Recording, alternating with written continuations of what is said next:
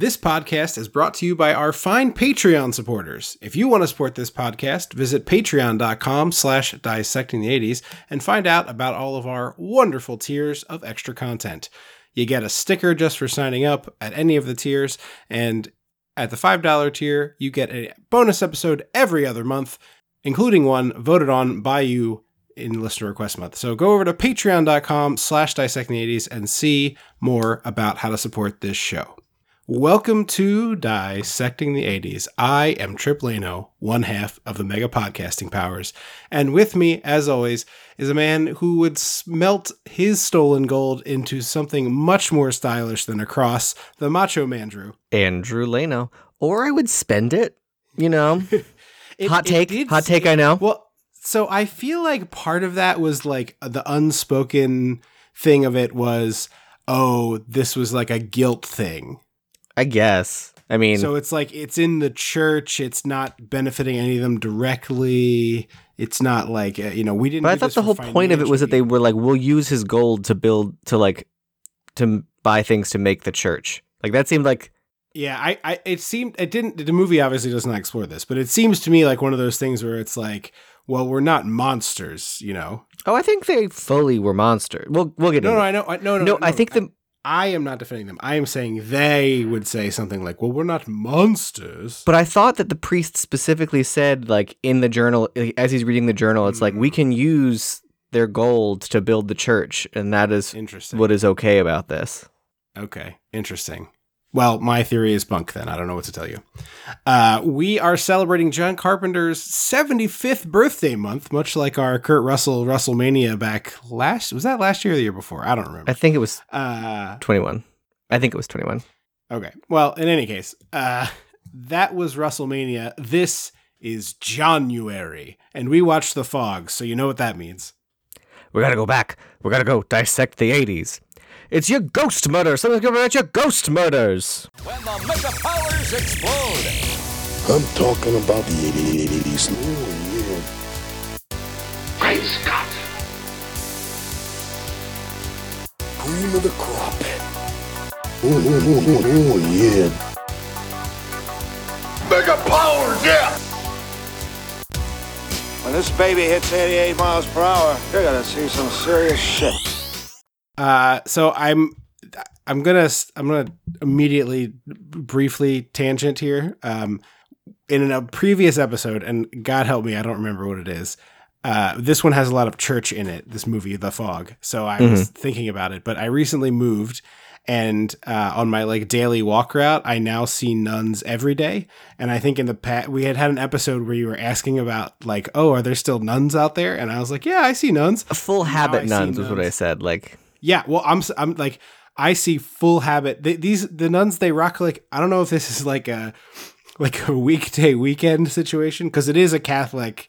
I believe it's a Roman and maybe it's a Roman Catholic thing. But these nuns are wearing like a blue and then like a gray or or a, gray or bluish gray like secondary piece. But the hood part is is like a neat like a like a what's our high school color royal blue. royal blue.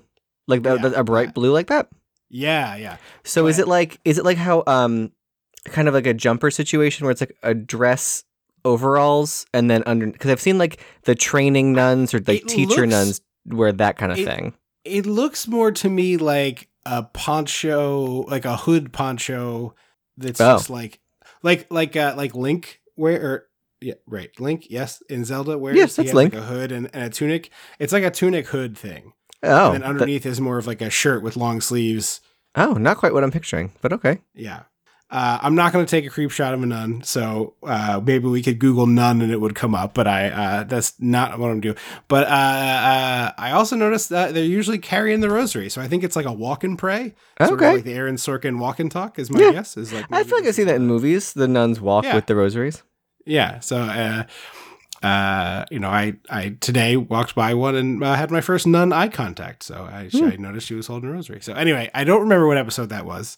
Uh, it was at least at least 18 months ago because I have pretty strong memories of which house I was in when I recorded it. Yeah, I was in my old apartment. Yeah. Uh, so anyway, if you remember, uh, tweet at dissect the 80s or hit us up on Facebook or whatever and tell us what episode we were talking about nuns. But that this, I want to say Sister Act, but we've never done Sister Act. Yeah, it wasn't Sister Act. I mean, it could have been a tangent about Sister Act. Probably Ghost. I'm gonna guess it was Ghost. No, it's not that old. Ghost Ghost is like seven Second years year. ago at this point. Yeah. Anyway, uh, let's talk about the fog. Uh, I had seen this before once and remembered not really digging it. And I think you had just you said when I asked you no on this original. No, I've never seen the original. I've seen the remake, and there are Okay. the remake's obviously not great. It's part of that Yeah. like glossy early 2000s swath of remakes Sure. where everything Yeah. is shiny and mean. Um, yeah. but uh, there were elements of that I remember liking more than that. I've seen it. It's, it was a couple years ago, but Okay. this movie kind of like it doesn't feel very Carpenter, in that the there's no mystery or like build up. Yeah. It's just like. 30 minutes in, the priest is like, "Oh wow, the our town founders murdered a bunch of people on a boat. That's crazy. Here's the whole story." And I was like, Yeah. well, wait, yeah. wait, what? Hang, what? You're just you're So- saying that? it feels like in the in this the the scene with the ship captain telling the campfire story was added in post like It was. he, yeah I, I- didn't doing doing some of the research for us is like they they made the whole movie uh, of course and and put it edited together and carpenter was like oh this stinks. I have to go back and do things. And so he this was part of a reshoot and uh, a couple other scenes we'll get to when they come up maybe. But I think this is actually like really helpful, not necessarily for the typical movie things of like establishing characters or anything like that, but more from the standpoint of establishing the tone. Because with this campfire thing, it kind of puts you in the headspace immediately of like, okay, we're doing a campfire tale as a movie Yeah, if that makes sense. And I think this movie is like this is a campfire tale of a movie. Because even down to like this this the the ending, which we'll get to, of course, when Yeah. we get there. But that is a campfire story ending to me. Of like, I guess. I guess I just don't want that as a movie. Like, I that's totally reasonable, and I don't like this movie that much, but I I do think that is like I think that's what this movie sort of is aiming to be, and I think it successfully does that thing. I just don't think that thing is just not great. It Yeah, does yeah, the thing. yeah. Like you you It's- made you made a cake flavored like licorice, yeah. and it's a great cake in terms of cake making. But like, who wants it? I was gonna say bubblegum ice cream, and it was just like the same exact things you're saying of like it's just like very creamy and delicious, and I can taste the quality of the cream that you went into this, but also I don't want to eat a cup of bubblegum ice cream. Thank you. I'm 36 years old almost. Yeah, uh, because like. I, I, I, maybe this happens in the in the remake. I can't remember all the details, but like, I needed Janet Leigh's character to be like a descendant of someone 100%. who knew exactly what happened the whole time. Like behind closed doors, her family would like brag about what they did to the leper colony, and Of like course, yeah. Yeah. that kind of thing. Or it could also be like a shameful secret that she knows about, but I do need her to know about it for sure. But then also because then also she is trying to cover it up. It feels more that she's complicit in doing things. Um, it just feels like not a lot of people. There's not a lot of like logic and and and Right. basis for things. Which Right. because I was like, well, how are they deciding who to attack? It's there's no like Yes. That's, We are the- there is no pattern. we're the children, we're the descendants of the block. Like I needed, I needed that. I needed, you know, shady Janet Leigh is trying to cover up and be like, hey, hey, father, you should shut up about this. Give me that book. So so agreed, and and you know the them both being tied to it would make both of them targets, and then maybe the kid is a target because he found the sh- piece of the ship and it's in his bedroom. And that should, yes, know, exactly. He has a gold coin, and they're coming for the gold, like that. uh, Like if the, if the kid had found, like I I like the part. I like what they do with the piece of the ship, but it was a gold coin at first, and so it's like okay, maybe it's just a gold coin, and the kid has a piece of the treasure, and therefore he's a target. Like Mhm. way way simpler. The other thing I think is a problem with this movie is there's not enough story for this many characters. No. And, it, and, and it's all character it's all actors that I like and it's all characters that I think do a good job with what they're given, but like I Adrienne Barbeau and Jamie Lee Curtis should be one character. And it's like I don't want to take roles away from women, but I just think that it's like extraneous. I also well, I don't think Tom they need to be one character because I like that Adrienne Barbeau is trapped in the. Li- I like that she's sort of the eye in the sky, Yeah. like separated from everyone. But I guess it means you just don't have a Jamie Lee Curtis at all.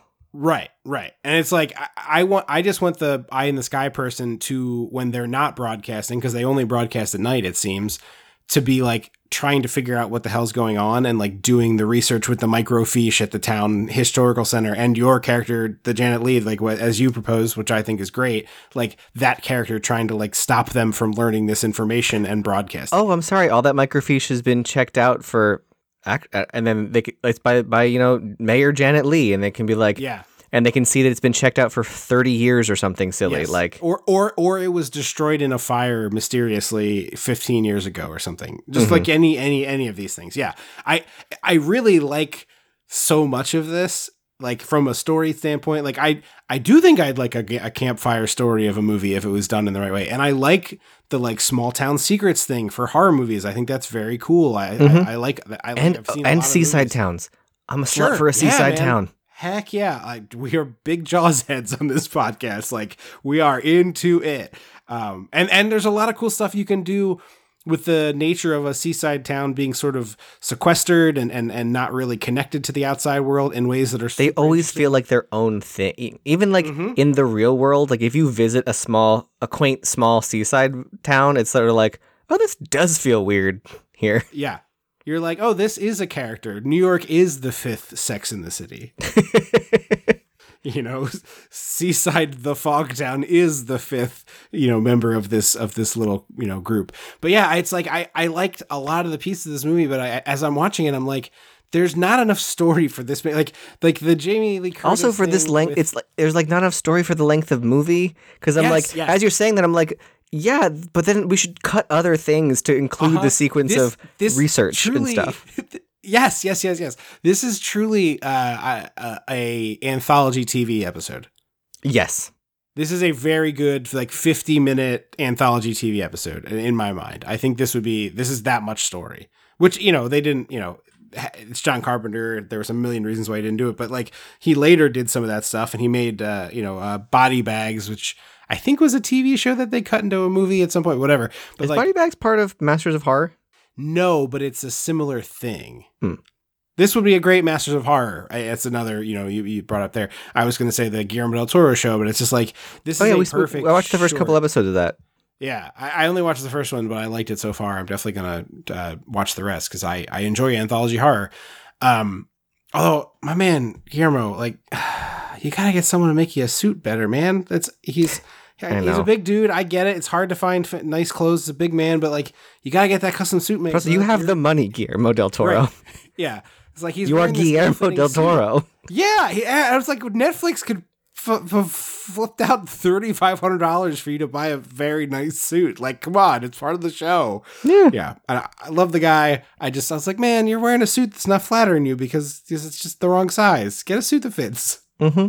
Anyway, um, so yeah, I I think like this. I like this is not as is not as iconic as the Halloween score, but I think is It's good. really fantastic, really really good. I love the stuff that he does with like the synthesizer balanced with the traditional piano and other instrumentation. It's something a little different. I I really like what he's doing as a, uh composer in this one. Uh, but yeah, it just it doesn't quite necessarily all come together. But let's let's go through it and talk about some stuff. Um, I do love this opening with the ship captain being like, "I long ago a boat tried to come to shore," and he's like giving this. I'm also very confused by that because, like, if a boat, if a boat like, le- what's it called? You make dry land, breach. like, if a boat like breaches itself, Not, it's not. It's not. Uh, well, we'll say breach, but there is a different word for it. or like they got tricked into going too close to shore and it crashed. But I'm like, so, but if they're close to shore, couldn't they have just gone to shore? Like, Yeah, aren't they would think- closer to shore and then closer to safety at that point? Right. You would th- you would think if you if you Because I think in the remake Beach. they set them on it's fire. Beach. It's not breach. Beach. Thank you. Yes. In the remake, they like throw lantern, like lit old, like it's uh, a hundred years ago. So they Yeah. they throw lanterns onto the boat and set it on fire. So it's like, like a Molotov cocktail style. yeah, exactly. So which Yeah. that is those people are gonna die. But like we tricked them into beaching themselves. Is like okay, well what? I also I also like he's describing it as like a shipwreck and then like how the the, the fog came to be like as part of it but like how did the town engineer a shipwreck? That's like it in- seems incredibly challenging to me. So, other than the leprosy, this is also the plot of a Bob's Burgers episode. Oh yeah, yeah. It's the land ship. What Uh-huh. happened was they the town you like put a boat like brought a boat on land and rocked it in as though it was on the water so that the enemies would think that was where the the water went to and then crashed uh-huh. their ship. And then they so maybe they just turned the lighthouse off. Is, is, I think they the- said they used a the for campfire, so they must have like turned the lighthouse off Oh. and put a campfire so that they would think. Yeah, I don't sure. know. It's not super clear what the plan. Yeah, I mean, works. it's it's also we're talking about something that allegedly took place in what the 1800s. Although it is based on a real thing that happened. By the way, be I don't know 1880. If you knew that? Okay. Um. So you know, navigational techniques a little uh, less sophisticated in 1880. It's also too intense of a ghost story for these ch- for children. That's age. what I was. That is exactly what I was about to get to. Is like he's doing these like, I and the timbers cracked and the and the men fell plunged to the deep where their bodies were torn to shreds. And it's like, uh, these are these are like eight year olds. They fell into the water and their eyes stared into the abyss as the salt water filled their lungs. And I was like, huh? They did that thing that actors do where they gulp two times really hard and then open their eyes all the way to indicate drowning. Like, sir, this They isn't Arby's. Their mouth. they open their mouth just slightly as it happens. And let out a bubble. and it happened in 20 seconds because that's how long Yeah. drowning takes. They seem to run out of air very quickly. That's my boyfriend and I were just talking about like weird movie things. Like, I can't remember what his was, but mine was like, oh, yeah, how people drown in, in five seconds when like drowning takes a couple minutes. It's not like, Yeah, like, there's. There's more to it than that. yeah, yeah. I, I mean, it, I, I, you know, it's hard to fault actors too hard for them. Like, you didn't accurately depict what it's like to suck in two lungfuls of liquid and then choke on it. You know, but Well, I, I just mean like the timing, like the, when it's just the hold Oh, someone speed under the water, and it's like Yeah. they wiggle for five seconds and then they stop, and it's like, well, they're they're drowned now. Yeah, yeah, yeah. Um, I just love the. I like. I, I kept thinking while watching this, like, what if there was a sea? Sh- I keep saying sea. I keep wanting to say sea shanty man. I don't know why that my brain is fixated on it on that phrase, but this Like the this Gorton's Fisherman? Yeah, basically. But like, I this campfire, like, open. What other movie should open with a campfire where a salty fisherman is like, "Ah, here be a story you're about to hear," and You know what I do wish? Other versions. I wish Summer Rental opened with Scully doing the story. Yes. Yeah, that would be that that movie actually would be improved by it, and I like that movie, but that would be an improvement. Yeah, because then it's just a cute little bookend of like someone comes Yeah. into his restaurant and he's like, "You remind me of the last people from last summer," Yeah, and then you can hear the yeah, steel drums as we like fade into. Yeah, and it's like a picture on the wall of Scully and the family, like all arms. Yeah, We, exactly. like zoom into the photo. Yeah, no, I'm with you. That would be very funny. Uh, but yeah, I was just trying to think of like the most ridiculous movies I could think of as like, "Arr, here be the tale of our 16th president." Inception. yeah, yeah. I'm like, what? What serious d bag needs to be needs to get the wind taken out of his sails? Yeah, yeah. The Shining opens. Yeah, yeah, exactly. Like, "Arr, here be the tale of a haunted hotel in Colorado." Yeah, I just The I just love landlocked state of. Colorado. yes, it's, It'd be truly making no sense. I be a snow pirate. You see, I'm sure snow pirates are is a thing in some sci-fi oh, movie. for sure. There's Yeah. snow sharks or Yeah. avalanche sharks or something. We ride the high seas of Colorado, and by that I mean the mountains on our snowmobiles. I. Yeah, very into that. Yeah, I just, I just, I just kept thinking of like what other, you know, stupid movies I could come up with that would have this premise on them. Arr, here be the tale, written by Mario Puzo of the Italian mafia's rise and fall in these here United States. Is that The Godfather? Mm-hmm. Okay. I was like, is it Gangs of New York? Is it the real one? Oh no, no, it's uh, The Godfather. I couldn't remember who wrote The Godfather. Just that apparently Yeah. there's l- long stretches of the book that are talking about someone's dick. He yeah there's a there is a whole subplot of the book version about how uh, one man and one woman had the perfect genitalia for each other and he, he was so big that he ruined her for others and she has to go get. And funnily is not- enough, that got this up. dropped from the re- from the movie version. But wait, you don't even get to the crazy part. She goes to have surgery to fix this problem, Oh, and then I think has like a thing with the doctor. okay, sure. Yeah. This is like a long. There's like a long thing. Sunny uh, is just like w- crazy well endowed in the book, and they are obsessed Packing heat. with it. Yeah. Anyway, uh, enough about sea shanties and Sunny's member. Uh, we get John uh, John Carter. Sorry, John Carter. Sweet Jesus, John Carpenter's cameo, which he doesn't do too much. Didn't know it was him, and I wrote, uh, "I love the hair stash combo. It's exactly what I'm going for." and then I learned it was him, and I was like, "That that tracks." Yeah, uh, I do. I I do like. Uh, you know, I'm trying to say some nice things about the movie because I, you know, it's not. I, I don't think this movie is worthy of just being like shredded like we did with Lethal Weapon over on the Patreon. But um, the intro is all atmosphere and mood, and it's that part to me felt very Carpenter. Like the opening 10, 15 minutes ish of this is all He knows how to open a movie. setting. Yeah, and that reminded me a lot of like the the best powers of Halloween, which is like kind of exploring the small town and showing you all the people.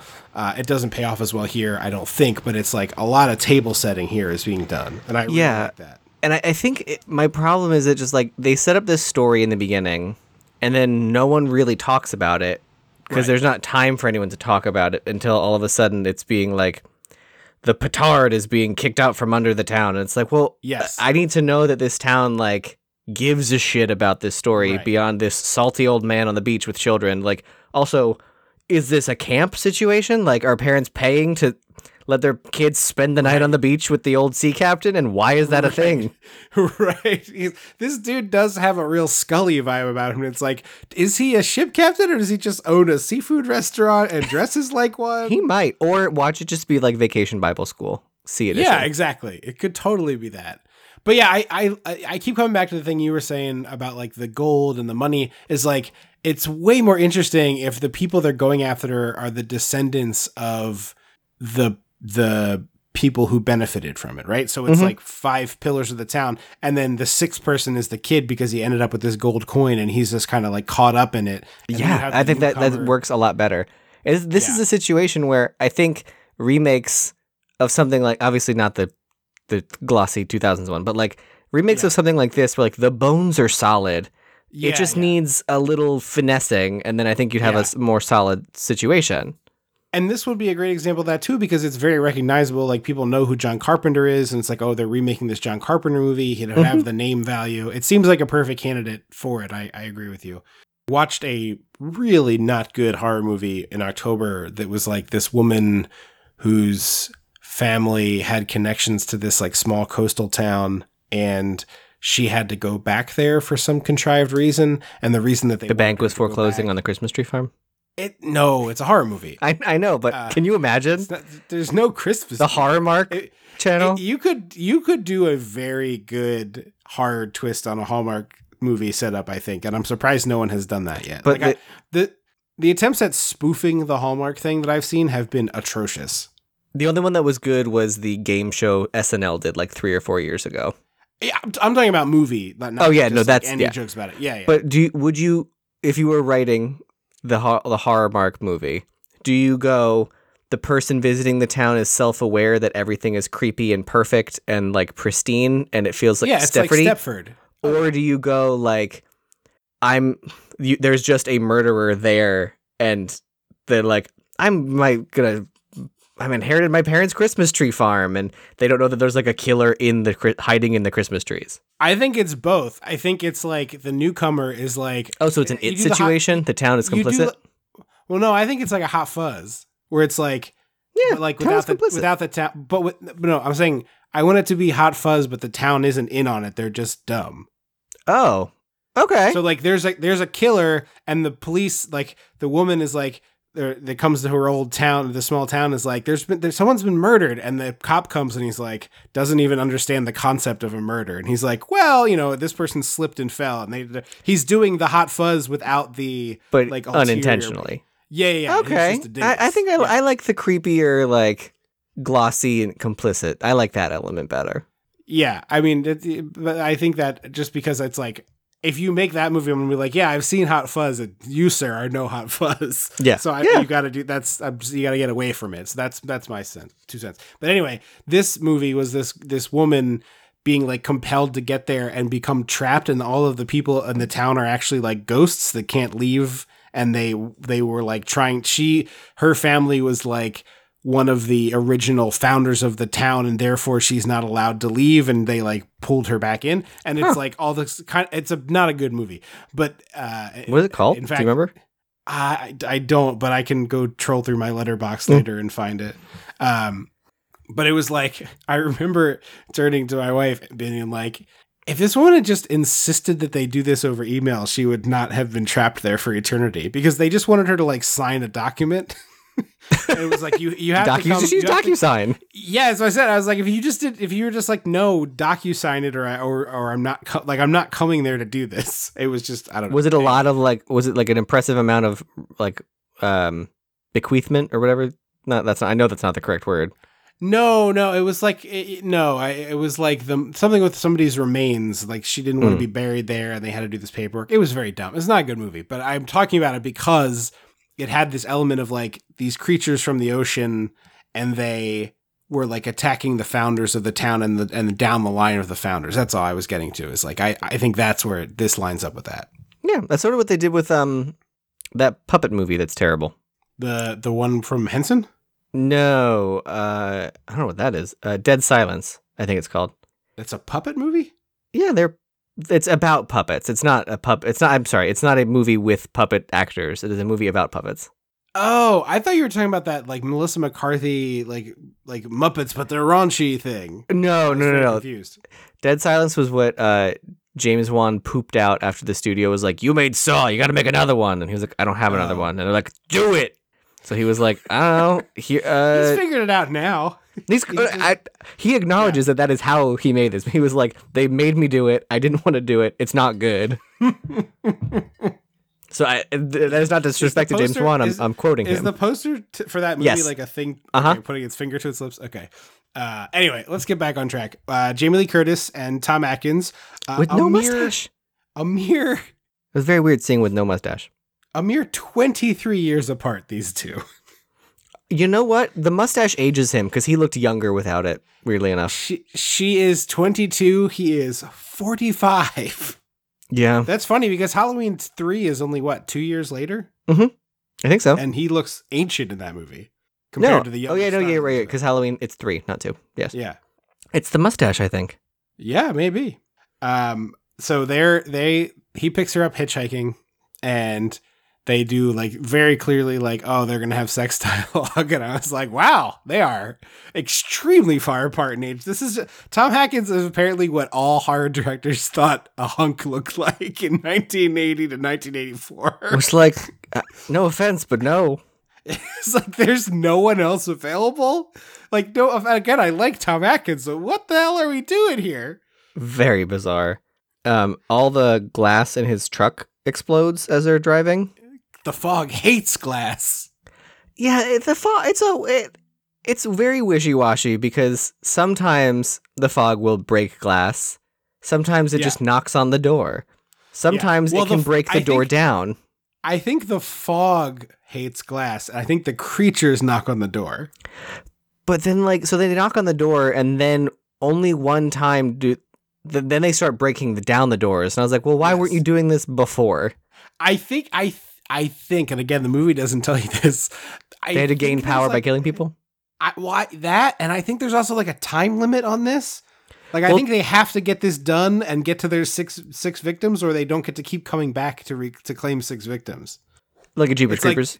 like like the devil's basically like, all right, you guys can go up there. You got 48 hours to claim these souls, and by God, if you don't get them, you're never leaving again. It's But like a the- like a the thing they're only act they can so the first night they're only active from midnight to 1 a.m which is when the original beaching happened. Yes, yes. and then the next night it's just like yeah we can go whenever wherever. And i'm like well hang on. What are the rules? Okay, so night one, you get one hour. Night two, as long as you've claimed at least one soul, you'll be able to boost that time for an hour for every soul you claim. So, my recommendation you hit a multi soul situation on the first night. Then, you'll give yourself extra time to clean up the messes on the subsequent evenings. Are you taking notes? Because I'm not going to repeat myself, and these rules are extremely specific. It's it's like the complicated Cinderella everyone forgets about when there's multiple balls. I don't know anything about this. There's a version of the original like there's two versions of like classic versions. Yeah. The one that you all know that the Disney version used, and then there's a different one where it was the prince was hosting a, f- a festival and over the the festival was over the course of like multiple nights and so she kept meeting him and dancing with him and then leaving him That's way stupider. it is and then Even in a pre cell phone world, like he couldn't have been like, "Oh, I never got your name last night. Please give it to me now." yep and so uh, that's the one Does in Prince have a head injury? I mean, maybe he's got the rap. Um, and then it's multiple nights, and then he, at least in Into the Woods, he ends up he puts tar all over the stairs, so she when she tries to run away, she, she can't, and that's why she leaves her shoe behind because it's stuck. Wow. It's stuck there. So she does like a hard, like a scream queen. Like the shoe gets stuck, she's running barefoot instead. Uh huh. And yeah. Quentin Tarantino is like lasciviously shooting her feet as she runs with mud on. them. Staring, Yeah, camera fucking her feet. it never goes above mid calf. Just chasing her down the road. Yeah, it's like the other weird version of Cinderella that no one talks about because it. It, Wow. you don't need that many. You can just do the one. No. We get it. It's extremely complicated for no reason. Oh, I forgot another rule. You can make your gold coins turn into wood, and then that wood can turn into other wood, and you can put scary things on tape recorders. But that's only in the daylight hours if you've collected at least three of the six required. It really souls. does sound like a complicated board game. Like the rules of this movie are just the worst That's- board game that your friend brings out. That is exactly what I was aiming for, so I'm glad it was coming across. I was like, the devil is explaining the most tedious board game you've ever played. You, and I on. say that as a person who loves. I love board games, but, like- fifty percent of them, I'm like, for fuck's sake. Like that's why I love when a board game has been played on a YouTube channel, and I'm like, great, Sure. I can just Yeah. play this video. And the first two minutes, they explain it neatly with visuals. Yes, yes. and it's not me on page eight referring to page two that then has to go to the I- glossary at the back of the book. I have found those videos and played them in lieu of explaining it myself, so people can see. Oh yeah, Like I- I, I just point to the pieces on the board and stuff, but I'm like, just watch the video. Mhm. Uh, so I really want to talk about. I think Adrienne Barbeau is good in this, but she got such a art- sexy voice when she turn when she does her like when she like turns Yes. it on. I love it. But that that's exactly what I wanted to talk about because like the sed- the seductress radio host is such a bizarre thing. Like I don't know that it still exists. I mean, maybe Delilah's still out there. She's probably the only thing lately. Yeah. And I just I always remember even as a kid finding Delilah so weird because it's it is like sort of flirtatiously sexual where she's like uh, tonight I've got a I got a song going out to Jenny in Arkansas from Derek. And Derek says Jenny you're the only one I ever want to have. Here's I love you so very much by Martha and the Vondells. And it's just like, I don't, I mean, I obviously choked on the song part there and I got phlegmy. So my apologies. But it's like, who is this for? like, why is she, like, everyone, all the men, all the single men in this town over the age of 40 are like listening to this radio show in probably by themselves, let's say. To be, Mhm. to be with a little tissue box. Polite, but but by themselves, no other people in the room. Yeah, and it is weird because she talks. Uh, at first, I thought she was saying that she ran. She was on air twenty four hours a day when in the beginning when she's talking because she's her. She's like flirting with the What is this, an weatherman. OnlyFans stream? Yes, it, she's flirting with the weatherman, and he's like, "Well, hey, let's let's meet up at the at the town. You know, by no, just Centennial, Yeah, Yeah. Centennial. the town Centennial tomorrow." Because it's kind of implied that they've never met face to face; they've only talked on the phone. A hundred percent, they have not. And she goes, "Oh, I can't. I have to run the. D- I have to run the, you know, the radio." And I'm like, "Do you though? Because I'm pretty sure it's only for the people in this town, and they're all gonna be at the Centennial. Logic would dictate that you would be covering the Centennial for the radio Yeah, you would have you would be there with your little setup and your microphone. so that you could like play it back later or whatever. Yeah. This is definitely a town where like there are 70 people in town and they are Yeah. all there except for the old people who are already asleep. Yeah, exactly. Yeah, it, it reminded me a lot of Midnight Mass, or I suppose Midnight Mass probably draws haven't a watched lot it from this. Okay, just, just the whole like small fishing town thing. You would like. Is it a coastal Mass town? based on that stuff? Oh, it's an island town, baby.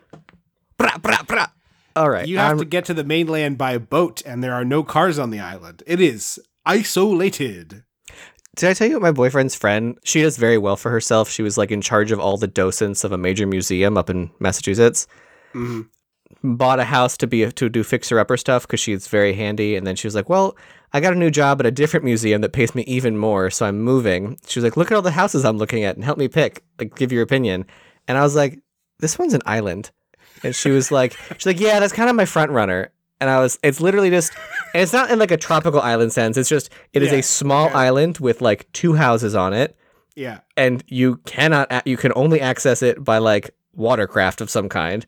So you have like so a, is there like, is there like a garage at the port? yeah, you have a parking space. You have like parking for you and whoever lives there at on dry land, but you Yeah. need to like kayak or like ferry yourself there. I was like, I love the idea, but also that sounds nightmarish. yeah, wildly impractical. That is literally a horror movie setting. Yeah. Uh, speaking of boats, we're on a fishing boat here. This is uh, th- they're taking the devil's recommendation of make sure you hit a multi-soul spot on your first attempt because they massacre the men on this fishing boat. Really gnarly kills. Also, I realized after watching this, this is Also, they were in- were 12 minutes of credits rolling in this movie. The credits ran Yes. for 12 minutes, and I was like, Well- Jesus Christ! you keep thinking the credits are over, and then like scenes happen, and then more credits come, and I'm like, well, okay, what are we doing here? At what point do we stop? It's I'm imagining that being like a bit in the Naked Gun type spoof movie where it's like they they stop and then like a scene happens and then more credits start going. And Someone trips just- on them. Yeah, and like the whole movie is credits. Like they the movie. I would love and then, that. Like the very final scene is punctuated with like and featuring blank, and then the final line Or directed by. Yeah, yeah, yeah, and then the the actual credits begin. Uh, these murder- murders are really brutal, but I was gonna say this is the the same gimmick as the Pirates of the Caribbean movie, right? Or at least the first one.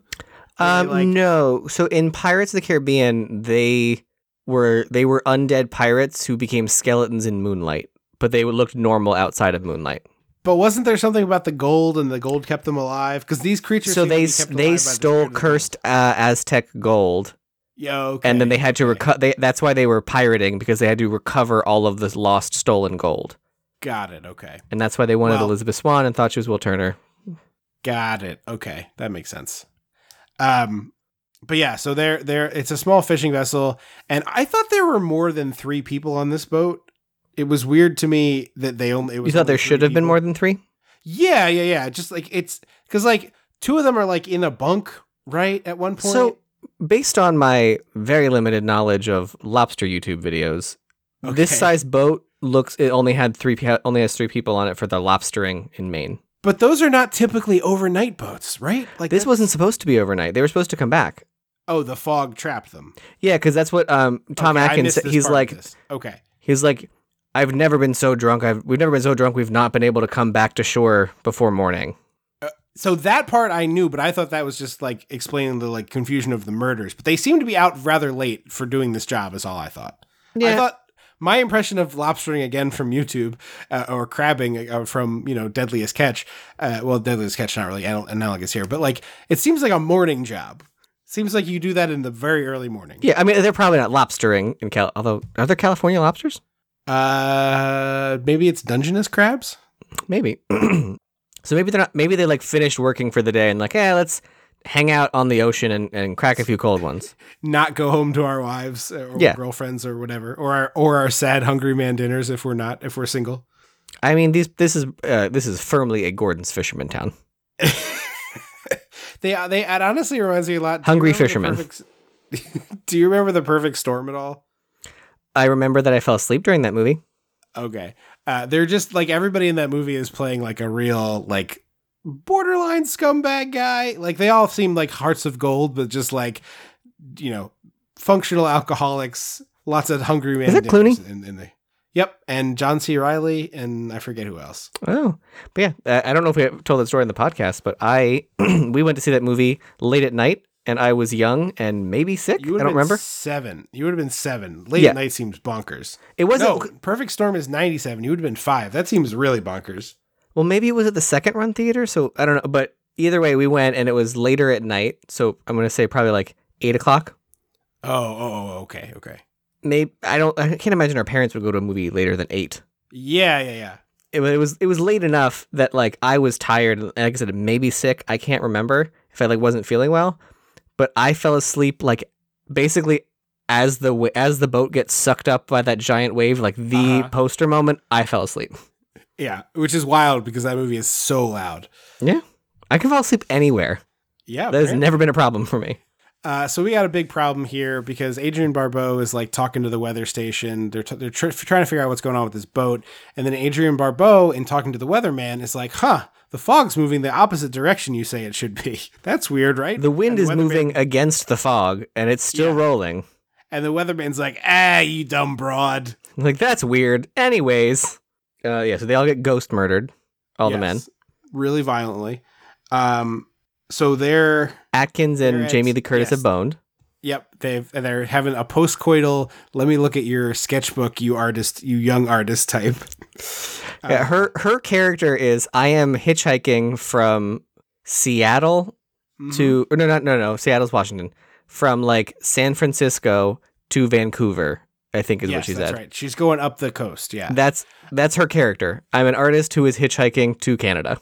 Well, I saw in in, in um, doing some of the research that she apparently was explicitly cast by Carpenter in this because she was only getting like scream queen roles, and he was like trying to give her something else to do. So it's funny that I, in my version, I'm like just either mer- make her the radio and skip Adrienne Barbeau. Like I don't know what you do, but like this, whatever. But it, he basically was just like, I'll give you something to do that's not be you know running in terror, and then And then the of what she poster- does is run in terror. Pretty I mean, she doesn't do a lot in the movie. We'll Yeah. say that. But Yeah. the poster is literally her screaming. Yes. Um, but so anyway, they're they're postcoitally looking at her sketches, which uh, whoever uh, actually drew them, whoever actually drew them, quite good. Uh, I thought the art was was nice. Uh, but there's a you know knock at the door, and he gets up to go investigate, and then It's 1 a.m. some- by the way. yes, it's like I don't answer the door at 1 a.m. unless there are red and blue flashing lights outside the house. Or I've ordered Grubhub. that's also that's also a possibility. or I Uh, can smell the Chinese food. Yeah. Um, but it's so he's got like what looks like a feudal The Japanese paper I've door. ever- the only time I've ever had anyone knock on my door that late unannounced was someone who was like screaming for someone who they thought lived in the house. And I, I was like, wrong house, wrong house. There's no one here by that name. And they were like just screaming. And I was like, I'm calling the cops. And then they ran away. I genuinely was afraid that was going to happen at my place because we've had process servers show up at our door. Oh boy. And like we we started la- we put a label on our mailbox because I was like We're, I'm tired. We've been here for over two years and we still get this Yeah. person's mail. Yeah. And like it's clearly like judgy mail and like yeah. last notice from like uh, Department of Transportation con- mail. But this guy he was like we saw him on the doorbell because we have the video doorbell and he's clearly like reading the names and like looking at the names on his thing and he's kind of like huh. And my boyfriend opened the door and he was like does this person live here? And we were like, nope, has not for several years. Uh, I I don't have any way to contact them, but uh, even though we could call our landlord, but I was like, you gotta, sorry, boo, sorry, dude, you gotta go back to your, your boss and tell them they do not live here. Find something else. Wow. Um, so yes, uh, I cut you off. He goes to answer the door here. It basically looks like a Japanese feudal paper door, as we like to say. Oh yeah, yeah, yeah. It's And a it's- cheap, cheap house. All fog and a silhouette of someone knocking, and he's his first thought isn't like, better not. Yeah, Like yeah. any sane person, I guess he's a white man in a movie, so like Yeah, yeah. And That kinda- Atkins. that kind of confidence. Well, he's also Tom Atkins in a horror movie, so that's like beyond white guy confidence. That's Tom Atkins horror movie confidence. This this was basically James Bond by Sean Connery. I remember they used to be the joke. I want all the confidence of a mediocre white man. I want all Yeah. the confidence of a mediocre older white man in an '80s horror movie. Specifically, I wanted all the confidence of Tom Atkins. That's what I want. Um, as soon as the clock strikes one, the ghost disappears or the, the shape the disappears. clock- The clock glass also breaks. Yeah, there's a lot of glass breaking. Oh, there's also like mini earthquakes throughout town and like random. Yes. And I just nothing is cohesive. It's not like the grocery store is the spot where the uh, the town mayor used to live, or I don't know. You That know what else bad, this but- movie needs that it doesn't have? Some animals freaking out. Yeah, I need. They I told need- me a dog some- barked. Yeah, I need a lot of crazy barking and meowing and uh, what else? Snakes slithering up up walls. Like I need I need the animals. I need What else? I want this. I want the animal pets, the various pets of this town, like going ape shit. I want them like this or is just a like problem. go into something's a wrong. go to a shelter and and and like open a food like uh, throw some food around and let the animals go nuts for a little bit. Film Yes. that. Yeah, yeah, exactly. I want yeah, I want the like cages rattling and the like like give me all of that. Um, you don't you don't recall the famous scenes in other film and television when the snakes slither up the walls when the bad shit's going down? shockingly, I cannot. That might have been an Amityville. you don't recall? I do not. Um, so yeah, this is where I was like, okay, so the ghosts can only attack from midnight to one a.m. And then I went, well, hang on. There's, I'm I'm about thirty minutes into this movie, so that seems like how many more nights are there gonna be? Right. Uh, Now, if you recall, depending on the number of souls you take, you boost your number of hours in the witching hour. this is when the haunt nights. begins, and you must leave the room with the book, read your specific page, and come back. Each soul you take adds one hour to the witching hour. However, on subsequent nights, this effect is doubled. If you are playing as Elizabeth Bathory, this effect is doubled. And if you are playing as the Blob from the feature film The Blob, it is halved, and you must do double the work. If you see a snake slither on a wall because of your actions, you lose one turn. Um, and then a piece of the ghost. The, here's what's crazy. So we got we like I said we started with Salty Sam telling the the, the shanty story of the speci- the ship the Elizabeth Dane, Mm-hmm. and then a piece of wood that says Dane and clearly looks like a piece from the hull of an old ship washes ashore. Yeah. And a- the kid doesn't say anything about it, even though he just heard this story. And then Adrienne Barbeau is like, "Oh, that's kind of old driftwood, whatever." And I'm like, yeah. "Well, I thought this was supposed to be important." it's a piece of a goddamn boat. Come on, people.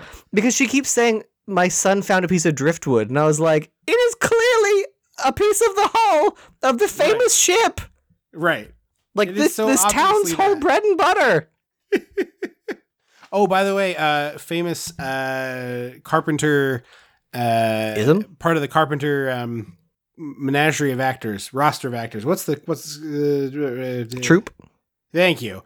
Uh, is George Buck Flower, who's in the uh, uh, Back to the Future movies as a bum as well. Um, he was the guy in They Live who like goes over to the alien side and is Who is he in this? up. He's one of the fishermen. I, I didn't Oh, who recognize dies? him either. Yeah, Or- yeah, yeah. or a ghost fisherman? yeah. No, dies. Oh. I didn't recognize him either. But oh, also, uh, while we're just picking up random strays here, uh, Tom Atkins' character's name is Nick Castle, which is the name of the man who didn't they use that name Shape. before or not before but like I, f- I feel like carpenter also used nick castle's name in another movie He, I think you're right, and he just apparently just like all the characters in this movie are friends of his, which I thought was quite funny. yeah. Um also uh Adrienne Barbeau's son asks for a stomach pounder and a coke. And i was like i don't i don't know so what I is. had I had to know, and so I started like googling this, and uh, apparently on the commentary, Carpenter is like, "Yeah, this is just something one of my friends would say," and it was a reference to something completely like not food related or anything. He just liked the phrase "stomach pounder," and so and so he like uh just put it in the movie. And he's like, it delights me that people have obsessed over what the hell that means. It's like, yeah, no shit, man. You're made it- you famous. I was like, what is it, like some old candy or like some snack food I didn't know about? Some of the suggestions I saw were like a quarter pounder cheeseburger, which I thought Oh. was wild. Well, because he says that and she goes after lunch. So there's Yeah. those people are not paying attention to the movie because there's no way he'd be like, go get a quarter pounder with cheese. And she goes after Yeah. lunch. Yeah, yeah. Um, Tom Atkins knew the murdered fisherman, and we meet Janet Leigh. That's right. Um, and uh, she has an assistant played by uh, Nancy Loomis. I b- yes, and also I think she goes by Kyes now. I Hmm. think Loomis was her acting name. Um, who I was like, man, I really like her as Annie in the original Halloween. I think her performance is really good. I like her in this, and I was like, man, what the heck happened to her? Like, why'd she stop acting? And I looked it up, and it's just like she had a kid, and she took some time off to have you know raise the kid. Then she went back to the auditions and was doing that, and she was like, I hate this. I want to be a sculptor, and so now she's a sculptor, and she Mhm. uh, also teaches it. Um, And I'm sure it was very easy for her to try and get back in as an older woman having had a kid. I'm sure. Yeah, was, no, I'm yeah, sure the yeah, industry I mean, was very not- kind about I- that. I'm not trying to poo-poo it. I just it was like she she did not talk about it from a stamp, and she you know she has many opportunities to say you know no men are trash you know whatever or whatever it was, but it, she just she talked about it it's just like yeah I had been sculpting like with my kids I was like playing with them and the sculpting that I do kind of came out of like doing the activities with my kids when they were little and I just was like this is better. I like it more. So I just didn't want to do it anymore. But Yeah. I'm it shocks me that like with the wave of directors that have come up after like the ones who are fans of Halloween and so like you know people directing movies in the 90s and early 2000s like none of these dudes talked this talked you out of retirement for like a small part in something. That's crazy to me. Well, when you have PJ Soles willing to do anything for any paycheck, right I feel like they're like, why bother with Nancy Loomis? We can get PJ Soles for. but uh, yeah For a I ham guess it's sandwich. like you just get them both in there I don't it's just crazy to me and now like you're telling me Jason Blum has not figured out something that they can stick Nancy Kyes in for for like I mean, for a second Any of the three Halloween movies they fucking Well, made. she- well, that would be weird because she died. yeah, she looks exactly the same, and everyone would know that the woman who, you know, Um, horror dudes would lose their fucking minds if they put dead people in as new people. They would lose. They would be screaming about it. Come on, they're the most they should be screaming because the movie's terrible. well, agreed, but they're the most annoying people on earth. One, the first one was good. I stand by The that. first one was good, and then the last two were just so bad. I've seen people Yeah. like doing their 2022 best movies, best horror movies list, and people are putting that on there, and I'm like, I mean, if you do more than ten, you kind of have to put it on there, don't you? I think there were 10 horror movies that came out in 22. That's what I'm saying. I said if you do more than ten. No, they're, they're doing their top 10. Yeah, no, that's and they're putting it on there and like half of them are like "Y- and yes i put halloween ends on there and i will not be discussing i'm like yeah because you know you you know it's bad you don't want to discuss it because you have nothing to say about it yeah because it's hot trash. Come on, we have michael myers at home no you have corey at home Barbarian. barbarian was rad i've heard really good things about x and pearl they're on my list X is excellent. I haven't seen Pearl yet. it was x 22 or 21 I believe they're both 20. Maybe X is 21, but barely. Maybe it's like, uh, maybe it's straight Octobers or consecutive Octobers. mm. oh yeah that's been on my list um Scream. Hello. scream five cream Yeah. love five cream black phone i really enjoyed Really good. Yeah. There's no way Halloween ends goes into the top 10. That's just ridiculous. Get out of my, get out of my face with that. yeah Uh, anyway, uh, so they visit Hal Holbrook, who's playing the priest, and he is the only person in the town that is actually like a descendant of the people, which is what we had talked about before. He's also has like the appropriate response to all of this. Like he learns today that his great grandfather or whatever murdered people for their Yes. money because they had leprosy. And he's like guilt ridden about it because he's like, I- Yes. this is awful. This town is built on like all the appropriate responses. Yeah, And This I was like- built on a uh, foundation of lies. Yes. And I was like, okay. And then and then he feels like he's the only one that gets murdered out of the main people. And I was like, Right. okay, but like he's the only one that like learned the truth and had the correct response. He, I will say his doesn't feel like. Mm, I feel like he goes into it with his eyes wide open, where he's like, "I am atoning, like in a, in a real uh, religious way, like I am atoning for the sins of my family." Like, Yeah. it's an, it's it's like a sacrifice is the wrong word, but it's sort of in the same vein. But It's it's like in the ballpark. Yeah, and, and like I totally understand what you're saying. Like he he probably gets the most brutal death, uh, despite the fact that he is trying to make amends, which I Mhm. do think is really interesting. But he de- he definitely approaches it in a completely different way. You're totally right. And and and to to back up to what you said before, like your version of this, where Janet Leigh knows the score, is way more interesting. If he's like, no, this is awful. Our families deserve to be like we we should tell everyone about this and atone for it. hmm And she's like, she can like wield political power and be like, Yeah. well, maybe maybe it's time for a new deacon or whatever. That I don't know how Right. churches work, but like, Yeah, yeah. No, that's only if you touch kids. no, that's they shuffle you off to a different town.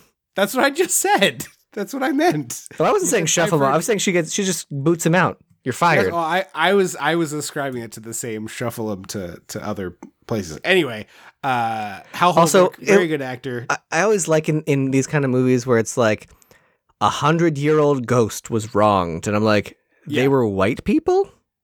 Those are the ghosts we think are going to come for us a hundred years later.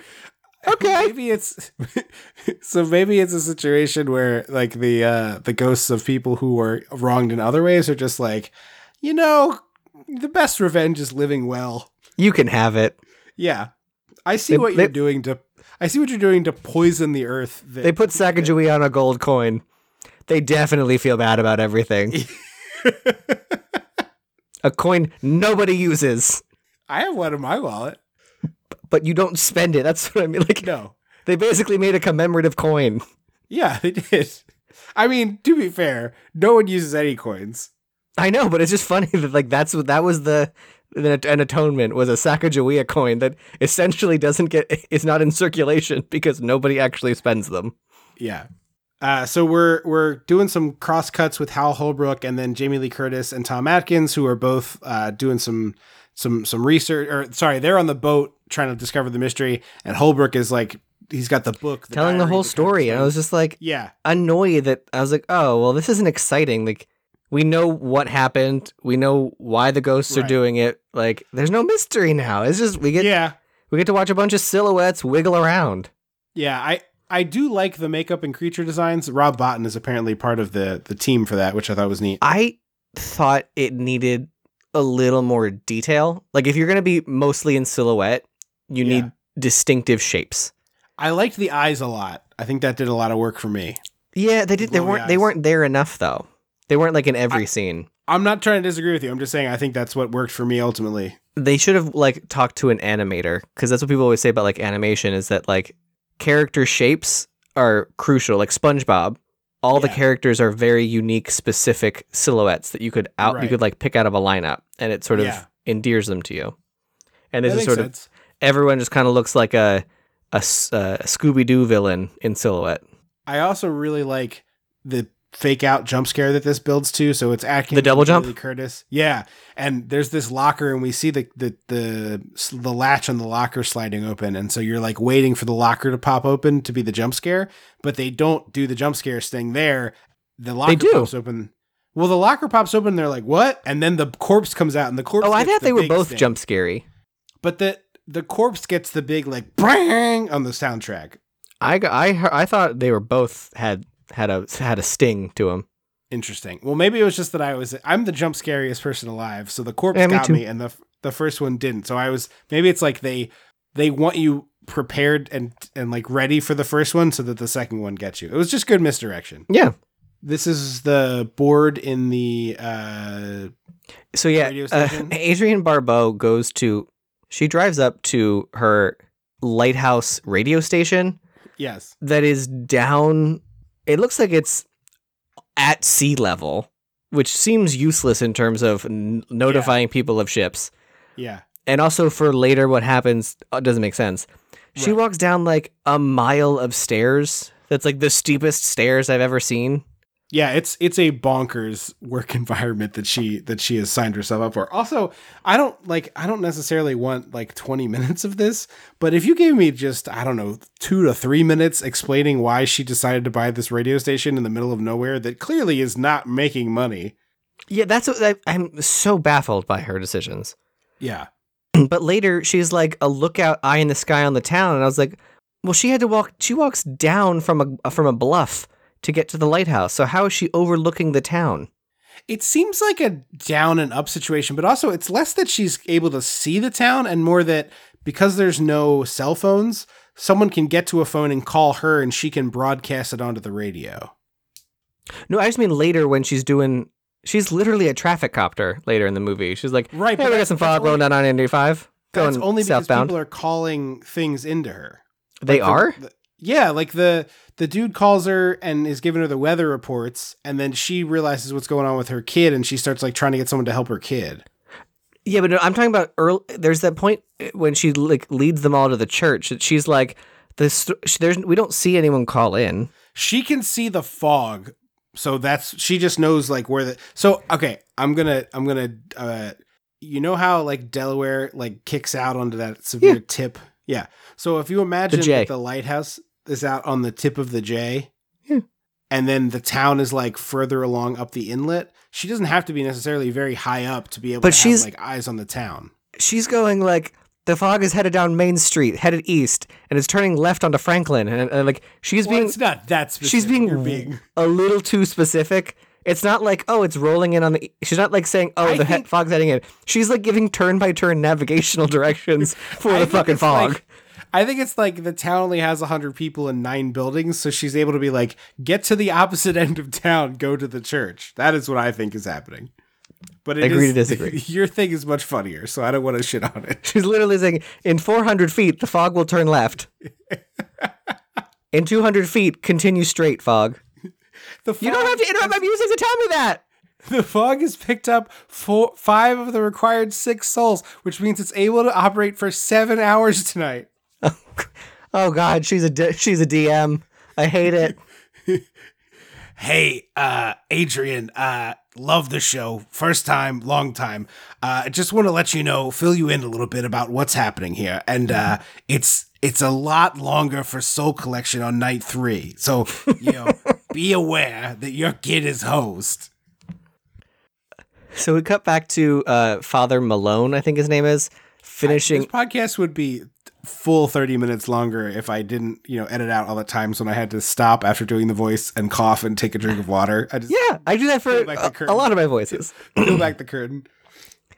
Father Malone literally, he's like, we roasted them a lot, we killed them all, and stole their gold. It was, and I couldn't read any further. And I was like, seems like you read pretty far. Like I don't know, I don't know what comes after that that you couldn't read, buddy. the the part after that where they're like, and then we took the money and we built a town, and I used the money and I rubbed it all over my body like a naughty boy. You know? Like- like, Did they eat the body? Like what happened after? yeah.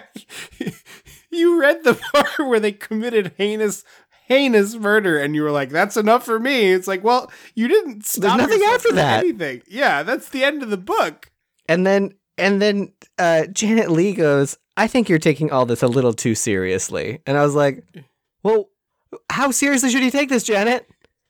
It's a diary think- of his great grandfather. Why would he lie? Who lies in a think we diary?" should- we should all pack a suitcase and go to this nice motel i like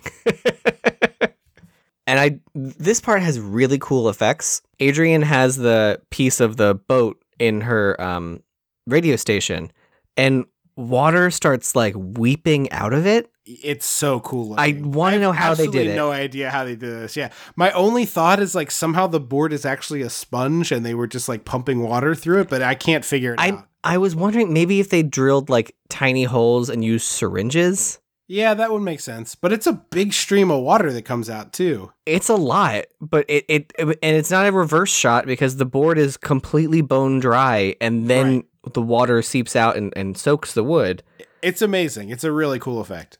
And the water leaks all over the equipment and makes the radio go weird and say something creepy that I can't remember. Six must die. Six must die. But uh, why six? Did they? I I I think believe there were six members of the town involved in the thing. Oh. Or no. Because I'm, I'm assuming there's more than six. There were more than six lepers on the boat. Oh man, I looked it up and then I forgot it.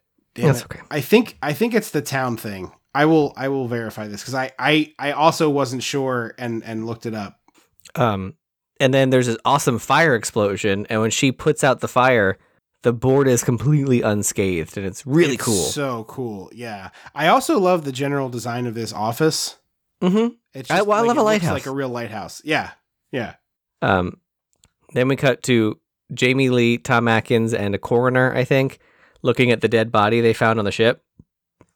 And they go, the coroner goes, Hey, Tom Atkins, we're here in the room with the dead body. Why don't you and I step outside and talk and leave Jamie Lee Curtis here alone with a dead body she's never met, of a man she's never met before? And it's like, no, Yeah. you say, Jamie, would you mind stepping outside and giving us some privacy to talk? Like that is that is the logical step here. Yeah, it's bonkers. And then like when the corpse reanimates, it's like, well, of course it did. What do you think was gonna happen? But even beyond that, like, why would you leave a, a person alone in a room with a corpse? right, right. It's not like they're civilian. a, it's a city. 22. Yeah. Uh, she gets attacked by the the the the cadaver It is it, it is six conspirators. I'm sorry. There were six Okay. six people in the town. because he he grabs a, a scalpel and falls on the ground and seems to have carved a three as he fell. Correct. Yeah, they killed the three fishermen on the boat. Um, so they go. There's some really cool glowing fog shots. Um, and then Adrienne Barbeau is says something on the radio about the what's it called the the seaweed the boat. I don't remember the name of the boat. There was a You name of the boat. There. She Yeah. talks about it, and then Nick and then Tom Atkins calls in and is like, "Hey, what are you talking about?" So they they get to talking, and she goes, "Meet me here," and has. They leave, and he goes, "Do you want to come with me?" And she goes, and Jamie Lee Curtis goes, "Yeah," and then takes her beer bottle as they walk out of the bar to Yes. presumably go drive somewhere. Yes, I love it. Also, I want to talk about this bar for four to six hours because it is It's a good bar.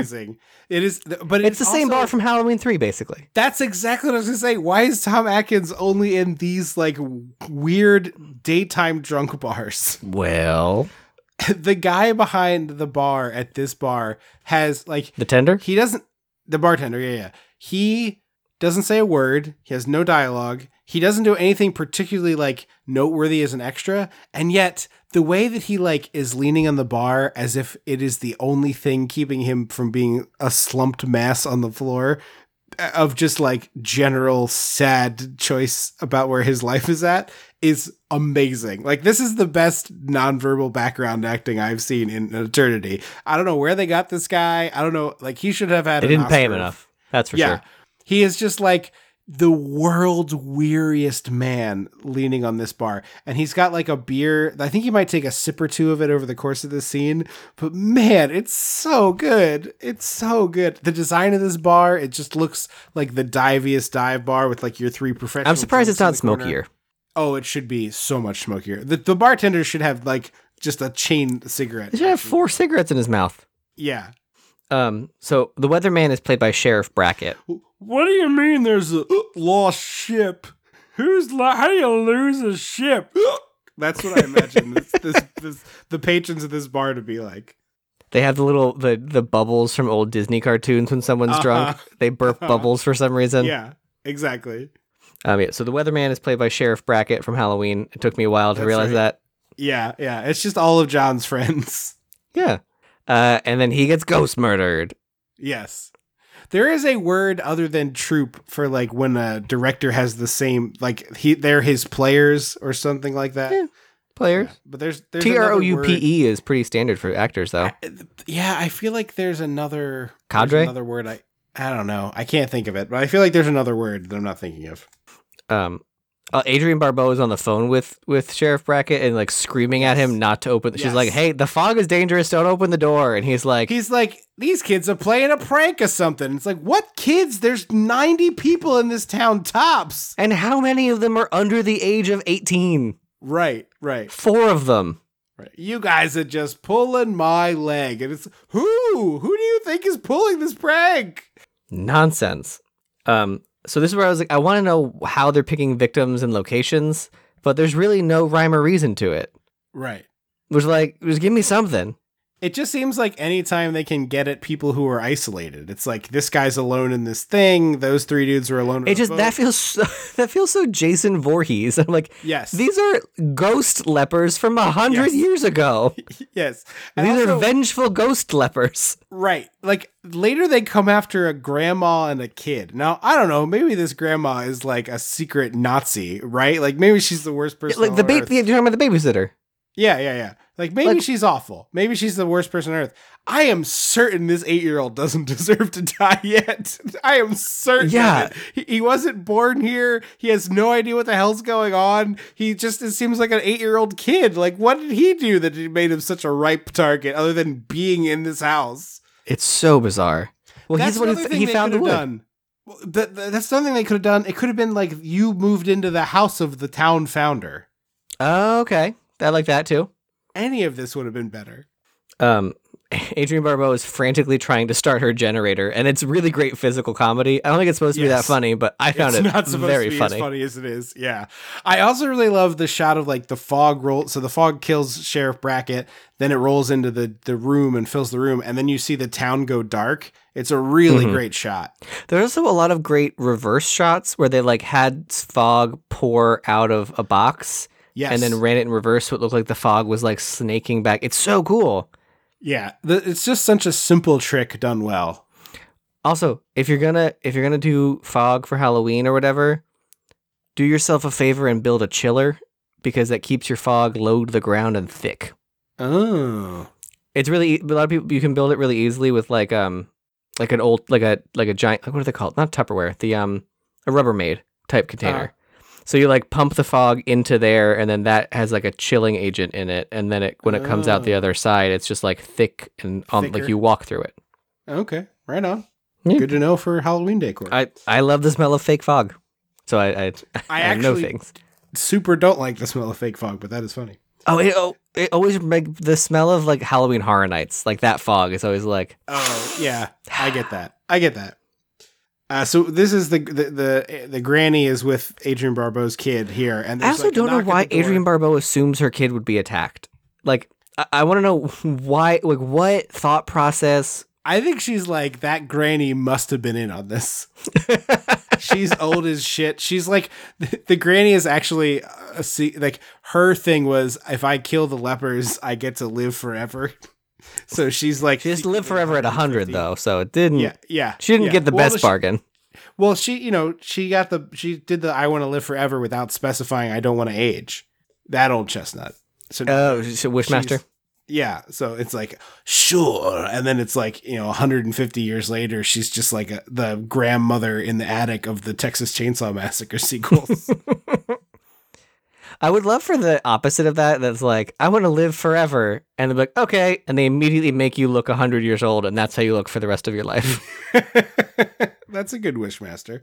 Uh, anyway, she's going to open the door, and the house is like completely surrounded by fog to the point where she was warning him to shut the windows. It's like, hey, Granny, you don't have to open the door. I don't know who told you that you did, but you don't have to do it feels like a very 80s, 90s thing that, like, you have to open the door every time Yeah. someone knocks. Yeah, yeah, for sure, for sure. That is a, a holdover from the past. So I'll tell you what, we get a knock at the door, and I, I, I don't feel like getting up. Guess what? I'm not doing.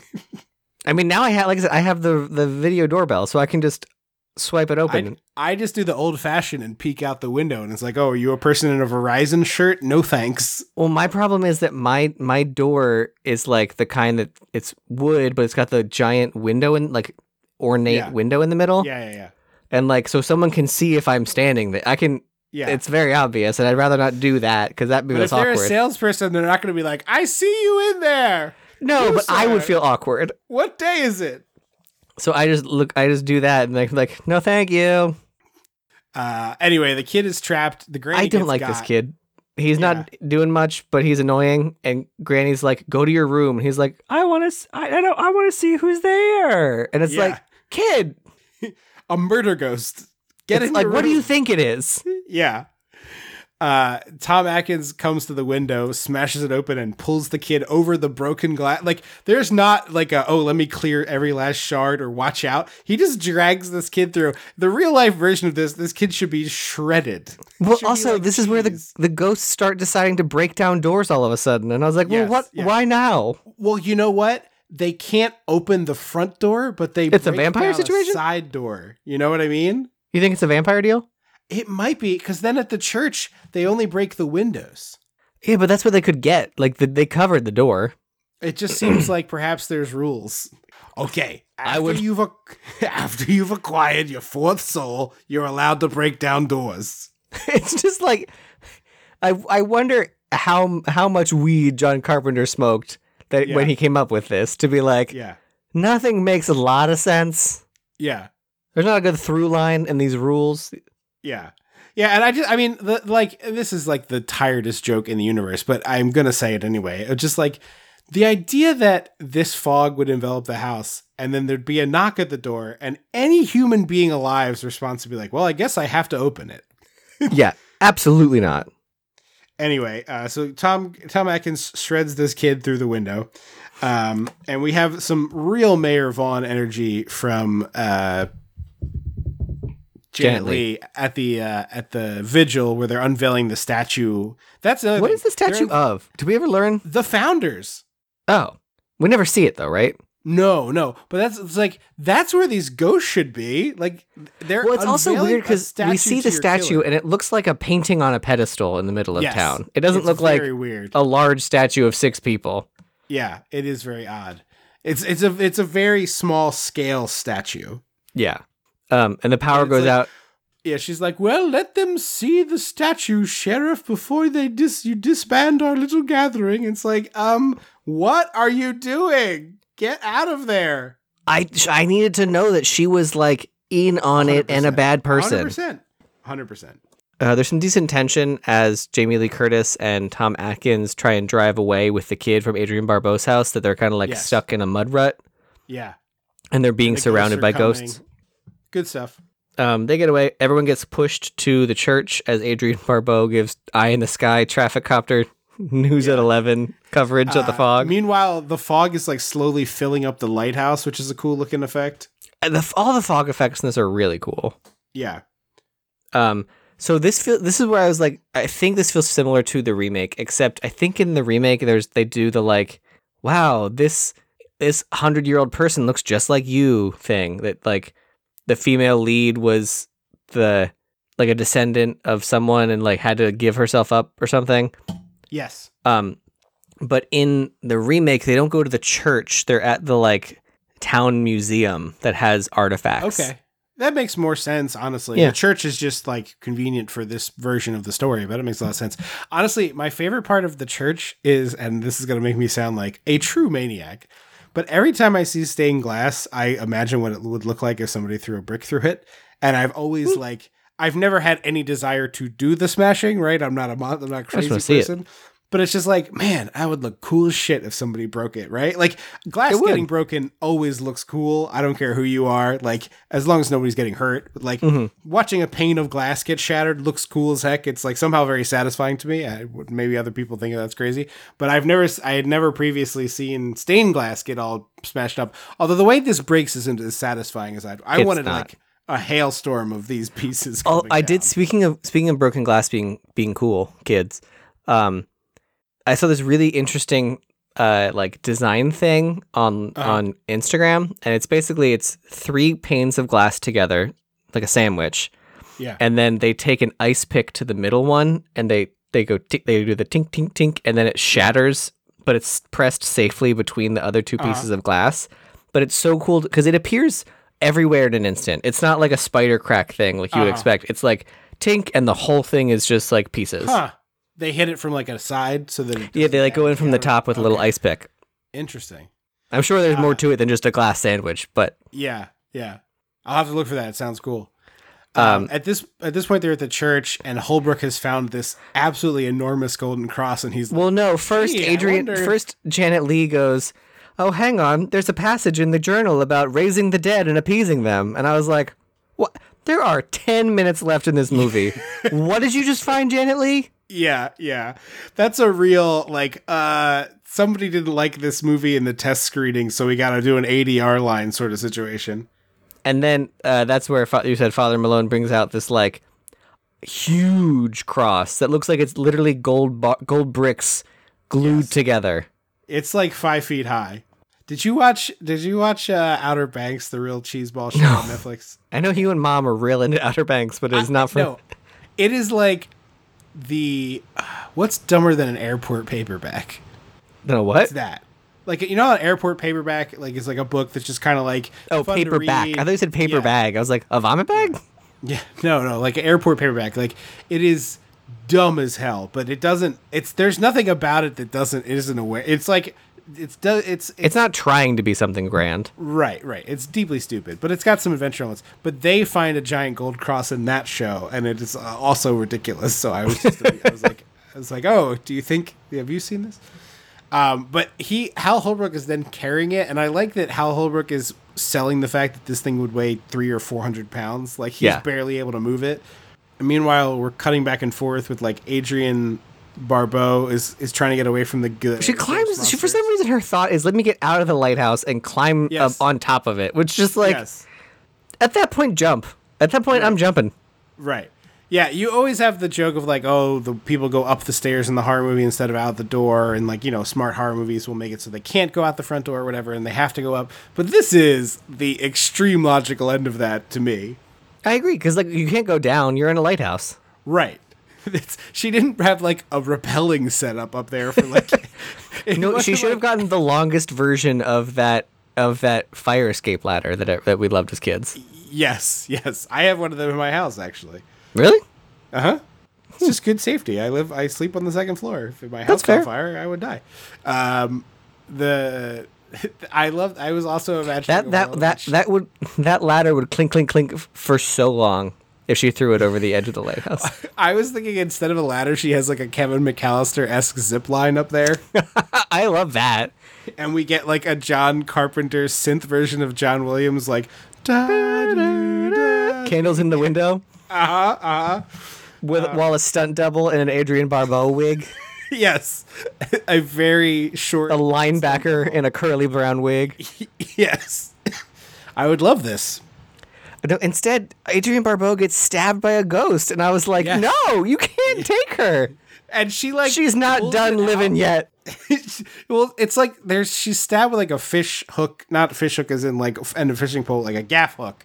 The Gaff like, hook. Grab fish with. Like from uh, I know what you did last summer. exactly. And she like pulls it out of her shoulder, and I was like, oh snap, are we gonna get Adrienne Barbeau like having a hook fight on top of this? I wanted her to stand up and do the swipes. Like, yeah. Come yeah. on. Get back. Yeah. Yeah. Um. Meanwhile, uh, Hal Holbrook is. Uh, like holding this cross and trying to give it to the ghost, and it starts glowing like it's the ghosts grab him, and the Yes. cross glows. And I was like, "Oh, is he melting? Like this seems Yes. this seems brutal for the man who was trying to do the right thing." Yeah, yeah, but I would have liked that honestly. But then Tom Atkins grabs him and pulls him away from the cross, and I was like, and it just sort of everyone, all the ghosts go away, and I was like, well, this Yeah. is a little anticlimactic because the fog the just disappears. Uh huh. Uh huh. Anticlimactic is exactly the word for it. It just stops. The movie just kind of stops. Yes, It doesn't end. It stops. and it's not like we get the like, oh, everybody's catching their breath, like it's all gonna be okay, and like a new day has dawned. It's like they they they go. They like, catch their breath oh. for five seconds, and they're like, well, good night, everyone. Yeah, they like start to fly out of the church. Meanwhile, Holbrook's like, "Well, I guess I better go turn the lights off in the rectory." And he walks in, and you see the fog rolling under the door, and he's like, "Huh."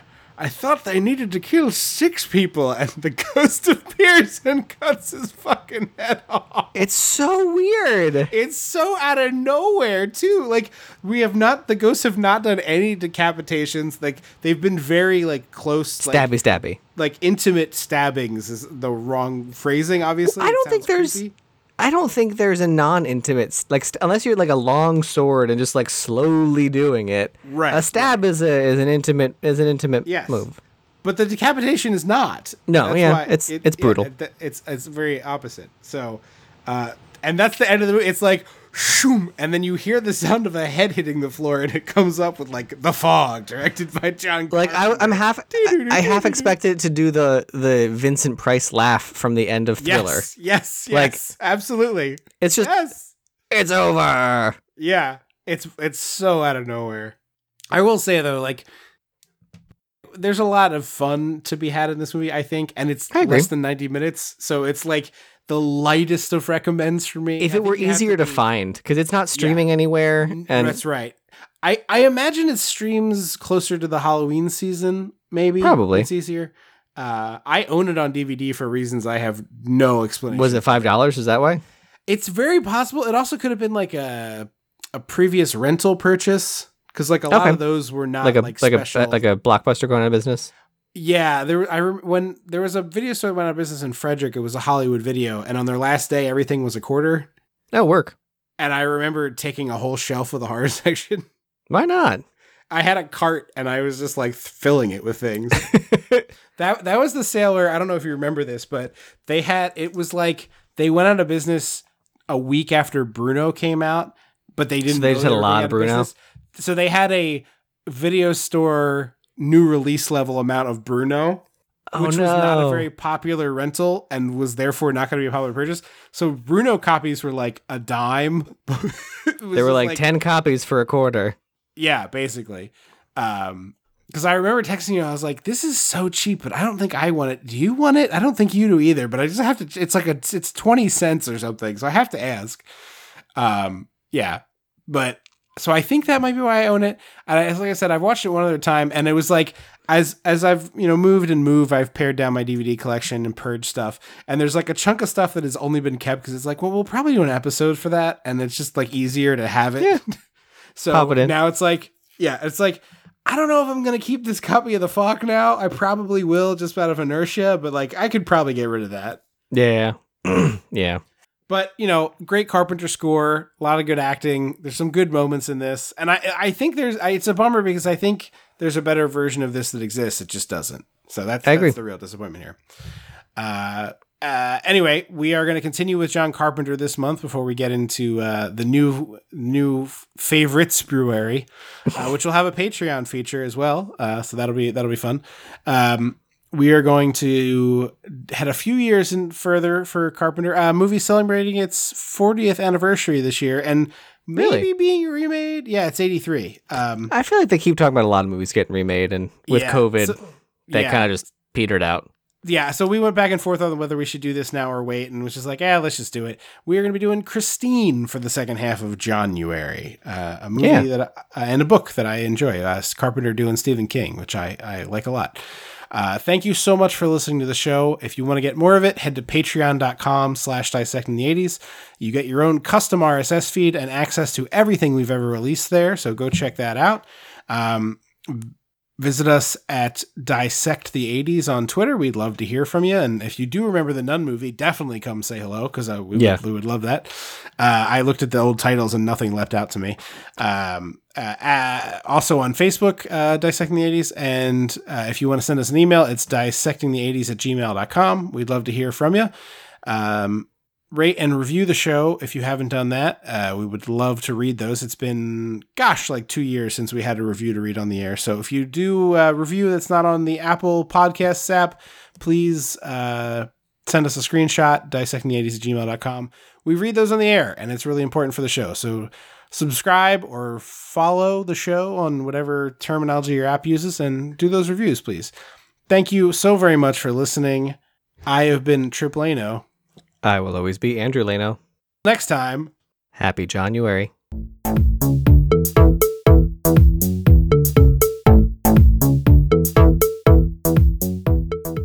Dissecting the 80s is a Chum Some of This production.